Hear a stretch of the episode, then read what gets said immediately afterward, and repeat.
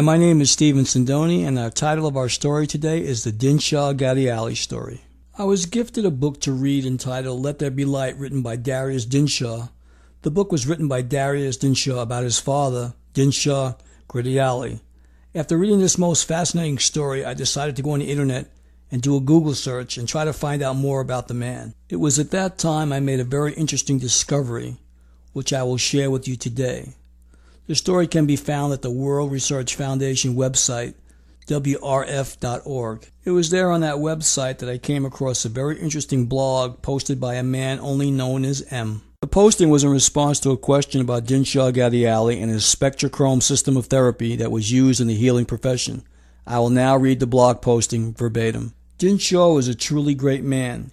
I remember as a young child going through some books on my grandfather's shelf and coming across an old hardback book, dark green in color, written by Dinshah. I was stunned by the exhaustive list of credentials listed after his name and the thoughts contained in the book. My grandfather related to me many stories of this great man and of the confiscation of his materials.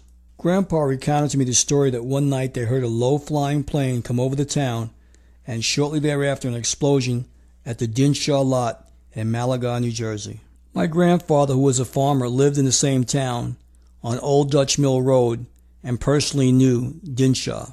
My father, as a young man, also knew Dinshah and his son Darius and told me the same story and went so far as to take me to the exact location when I was a young child. He also told me that when the family walked down the road, they would walk in single file like ducklings following a mama duck. I never heard anyone else speak of this explosion, so it was interesting to hear if anyone had a similar story. Perhaps Dinshah's son Darius had some information, but I suspect if he knows something, he's not talking. Time has a way of covering up things, but if this really happened, then this story should be investigated further and put on a radio show like Coast to Coast AM with George Norrie. It was at that time I decided that I was going to make a movie about it and share with you as relayed by Dinshah himself. So before we go any further, I'd like to answer the question, who was Dinshah Ghadiali? Dinshah was born in India. His last name often seemed too difficult for American tongues, so he preferred to be called by his first name. He was quite proud of having earned the rank of colonel in the New York City Police Air Reserve. The year was 1920. Dinshah Ghadiali created a new revolutionary healing treatment which he called spectrochrome therapy. Dinshah's system was surprisingly simple. All that was required was an incandescent lamp and a set of colored filters. In the 12 years following the introduction of spectrochrome in 1920, Dinshah taught 54 classes with a total of 1,239 students in attendance. Many more classes were held in succeeding years, but most records were lost in a 1945 institution fire. Among the students were numerous physicians, surgeons, dentists, and others allied to the health field. Two of his more notable graduates were Dr. K. W. Baldwin in 1921 and her brother in 1922, Dr. L. Grant Baldwin, an eminent surgical gynecological authority and a charter member of the American College of Surgeons, Mayo Clinics. He placed a number of spectrochrome equipments in service in his Brooklyn, New York clinic. She was for 23 years the senior surgeon at Philadelphia Women's Hospital and introduced spectrochrome in that institution. She eventually had as many equipments in use there as space allowed, 11 more in her private practice, as well as a few loaners for her patients unable to make office visits. Spectrochrome received enthusiastic support for years at Philadelphia's Women's Hospital, which later merged with another hospital. The decline began in 1924 when, without investigation into its possible merits, an extremely derogatory article to Dinshah and spectrochrome appeared in the American Medical Association Journal, mentioned in the minutes of March 28, 1924. Eventually, given the choice, Dr. Baldwin resigned her prestigious hospital position rather than accede to the intern's demand that she give up her beloved spectrochrome in favor of her surgical duties. That the Board of Managers was indisputably convinced regarding the therapeutic value of spectrochrome is amply documented in the minutes and emphasized by their offer to allow Dr. Baldwin to continue with spectrochrome for her private patients at the hospital after she resigned from the staff. That very well could have been the end of this narrative, but it is not. Dr. Baldwin continued with her medical spectrochrome practice, and Dinshah continued to promote spectrochrome, lecturing, teaching classes, designing new projectors and accessories, and the day-to-day supervision of his institute. The problem now was the steadily increasing pressure from opposing elements. In May of 1930, Dinshah was arrested and jailed in Buffalo, New York. The indictment charged he did feloniously steal $175 from Hausman Hughes by falsely representing and pretending that a certain instrument and machine, spectrochrome, would cure any and all human disease and ailments, with further charges regarding the filters. One of his graduates, Dr. Welcome A. Hanner, posted bail $1,500 for Dinshah, who was then released from jail. Completely undaunted, Dinshah resumed his usual activities while he awaited the setting of a trial date, including conducting 10 more training classes. The trial began on Tuesday, April 28, 1931. If he lost the case, Dinshah faced the possibility of 10 years imprisonment and a $10,000 fine. Nonetheless, he proceeded to defend himself by acting as his own attorney. In later years, when asked why he conducted his own defense, he often said, "The judge knows the law, and I know my science, so I can defend it better than any lawyer. Truth may be defeated, but never conquered," or words to that effect. The prosecution produced 5 witnesses in an effort to prove spectrochrome was valueless and that the filters did not produce monochromes, as they mistakenly expected. A physicist testified that the bulb in this spectrochrome equipment was an ordinary incandescent lamp. The defense never claimed otherwise, and the filters were of ordinary glass and not capable of producing spectral emission lines, which also was never claimed. Another witness was a physician who treated patients with ultraviolet rays, radium, and X-rays. He thought colors, as therapeutic agents, would have no curative effects, but admitted not having used spectrochrome to arrive at his expert opinion. 3 witnesses, including the complainant Hausman Hughes, who never even took or gave a single tonation, recounted statements made by Dinshah regarding the effects of spectrochrome, how the effects are generated, the procedures for leasing spectrochrome equipments, and other non-technical details. That was the case against Dinshah and spectrochrome. Together, the 5 testimonies were supposed to be strong enough to convict him and condemn his system. A 6th witness was called later for a rebuttal. It appeared to be an open and shut case. How could a sensible jury believe that an ordinary light bulb and 5 pieces of colored glass be of any use in healing the sick? Now it was time for Dinshah to prove not only that they could, but in fact they did. The prosecution was about to receive a surprise. Dinshah began his defense with a licensed physician and Spectrochrome Institute graduate, Dr. Welcome A. Hanner. His testimony recounted excellent results in 9 years' experience with spectrochrome on burns, arthritis, diabetes, cancer, tuberculosis, dementia, heart disorders, stomach ulcers, etc., some cases pronounced by other practitioners as hopeless, and a few which were beyond help of any system. The most telling remark in his testimony was, "I should hate to practice without it." He also outlined some of Dinshah's theories and classroom teachings. In 1944, Dinshah published a transcript of proceedings of his lawsuit with his comments, entitled it Triumph of Spectrochrome. The testimony of Dinshah's next witness, Dr. Martha J. Peebles, was somewhat similar to that of Dr. Baldwin in that she was a highly experienced professional and completely dedicated to spectrochrome. She was a medical inspector in the Brooklyn, New York Department of Health, was a frontline Army company surgeon, became an invalid from arthritis and neuritis, met Dr. Baldwin, and according to her sworn testimony, cured herself of these diseases with spectrochrome, and in 1 month resumed her private practice. She eventually employed 17 equipments, presently called projectors, on a daily basis for such conditions as tumors, sciatica, heart disorders, meningitis, goiters, ulcers, thrombosis, neuritis, and many other disorders. Her testimony also covered numerous technical points as taught by Dinshah in his classes. The concluding phase of Dinshah's defense was evidence from 2 of his graduate non-medical law practitioners, Bessie A.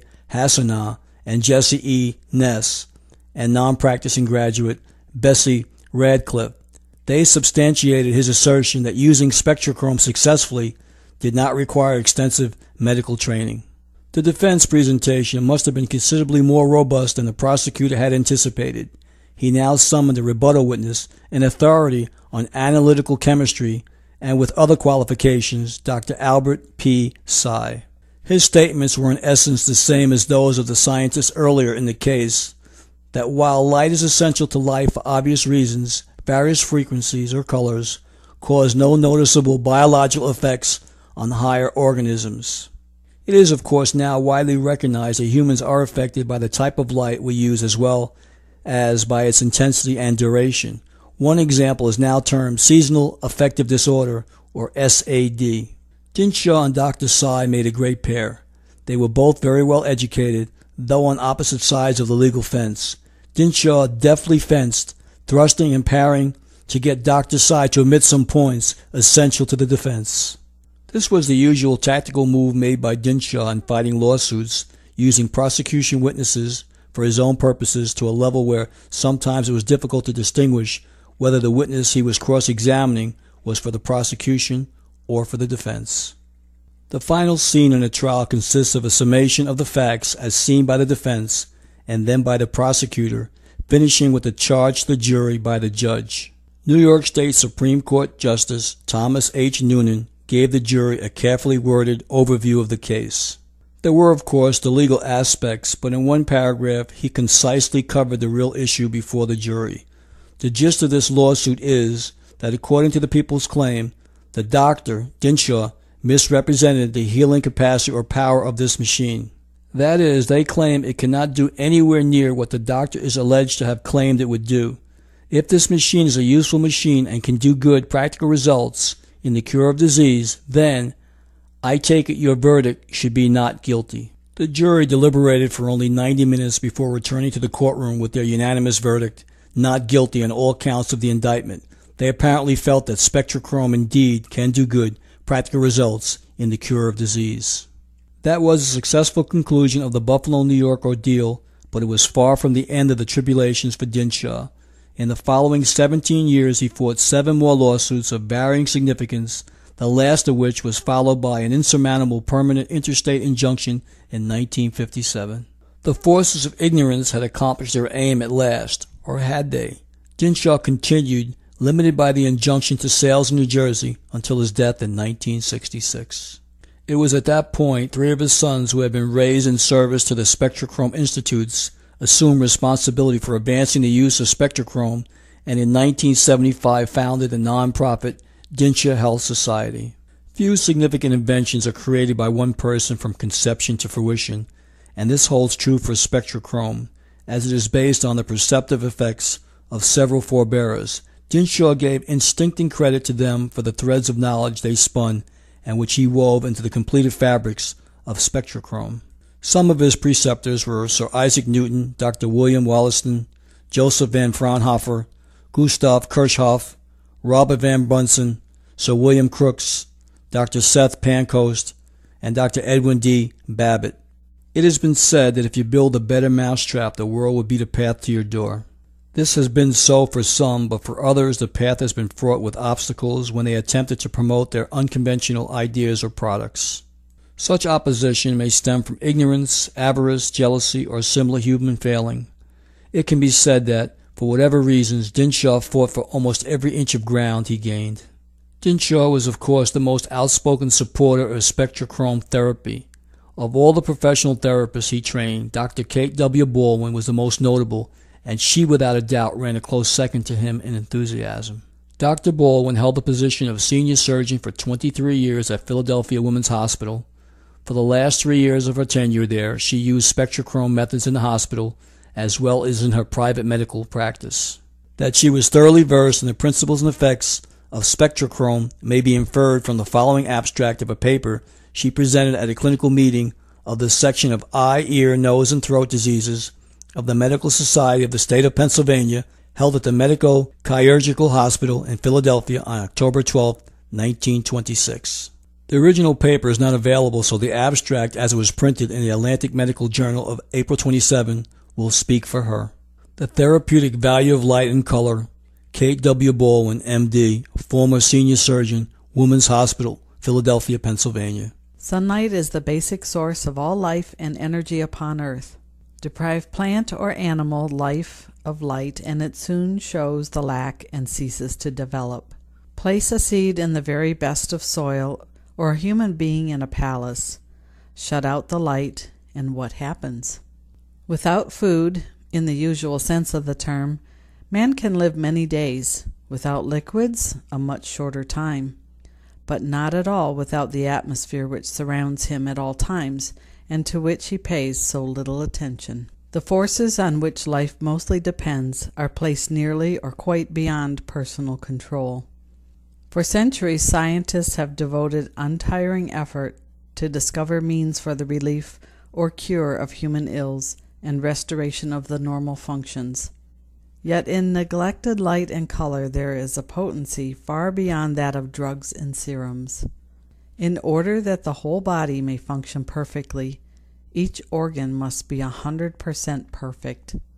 When the spleen, the liver, or any other organ falls below normal, it simply means that the body laboratories have not provided the required materials with which to work, either because they are not functioning as a result of some disorder of the internal mechanism, or because they have not been provided with the necessary materials. Before the body can appropriate the required elements, they must be separated from the waste matter. Each element gives off a characteristic color wave. The prevailing color wave of hydrogen is red, and that of oxygen is blue, and each element in turn gives off its own special color wave. Sunlight, as it is received by the body, is split into the prismatic colors and their combinations as white light is split by passage through a prism. Everything on the red side of the spectrum is more or less stimulating, while the blue is sedative. There are many shades of each color, and each is produced by a little different wavelength. Just as sound waves are tuned to each other and produce harmony or discords, so color waves may be tuned, and only so can they be depended on always to produce the same results. If one requires a dose of castor oil, he does not go to a drugstore and request a little portion from each bottle on the shelves. I see no virtue, then, in the use of the whole white light as a therapeutic measure when the different colors can give what is required without taxing the body to rid itself of that which it has no use, and which may do more or less harm. If the body is sick, it should be restored with the least possible effort. There is no more accurate or easier way than by giving the color representing the lacking elements, and the body will, through its radioactive forces, the aura, appropriate them and so restore the normal balance. Color is the simplest and most accurate therapeutic measure yet developed. For about 6 years, I have given close attention to the action of colors in restoring the body's functions, and I am perfectly honest in saying that, after nearly 37 years of active hospital and private practice in medicine and surgery, I can produce quicker and more accurate results with colors than with any or all other methods combined, and with less strain on the patient. In many cases, the functions have been restored after the classical remedies have failed. Of course, surgery is necessary in some cases, but the results will be quicker and better if color is used before and after operation. Sprains, bruises, and trauma of all sorts respond to color as to no other treatment. Septic conditions yield, regardless of the specific organism.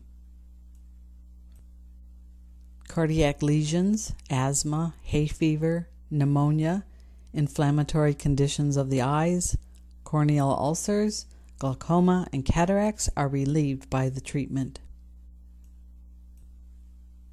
The treatment of carbuncles with color is easy compared to the classical methods.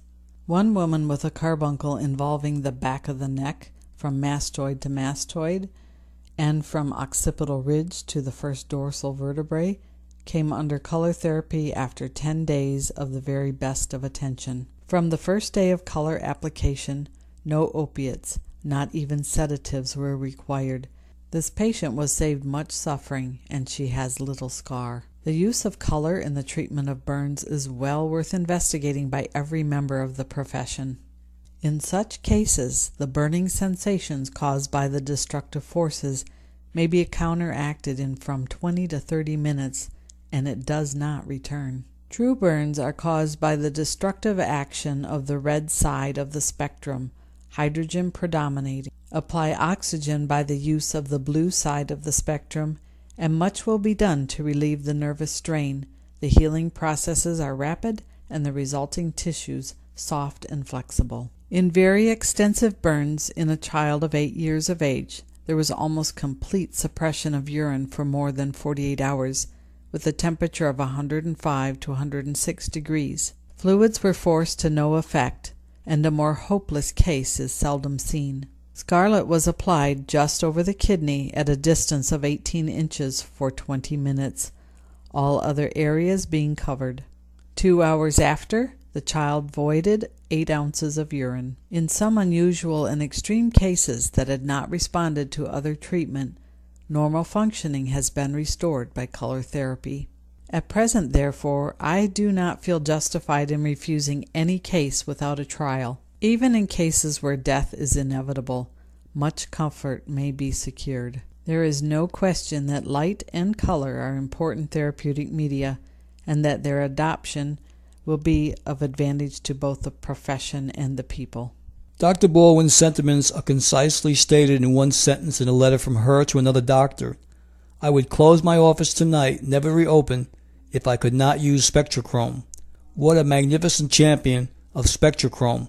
If only we could find another like her now. As knowledge in the therapeutic field grows in so many diverse directions, sooner or later consciousness healers will be impelled to take an eclectic view of their calling. Color therapy, spectrochrome in particular, must be among the choices available to them. Until that time comes, this book can help you to help yourself by using spectrochrome with or instead of other methods. It must be emphasized that while the list of diseases and conditions given in this book is comprehensive, in order to be as useful as possible, we do not expect all conditions to be treatable without professional care. Among the many situations which are likely to go beyond the scope of self-help are severe dehydration, heart failure, conditions requiring oxygen therapy, and certain first aid measures. But even in such crises, why not use spectrochrome also? It might just make the difference between life and death. At this point, suffice it to say that if your practitioner is not eclectic, as Dr. Baldwin surely was, then it is in your best interest to be. After all, whose health or life is at stake? I will now read the author, Darius Dinshah's personal statement from Chapter 12 entitled, I Believe. I believe wholeheartedly in spectrochrome, and I will tell you why. First, the hundreds of satisfied customers with whom I have spoken and the innumerable case reports I have read, some were really remarkable,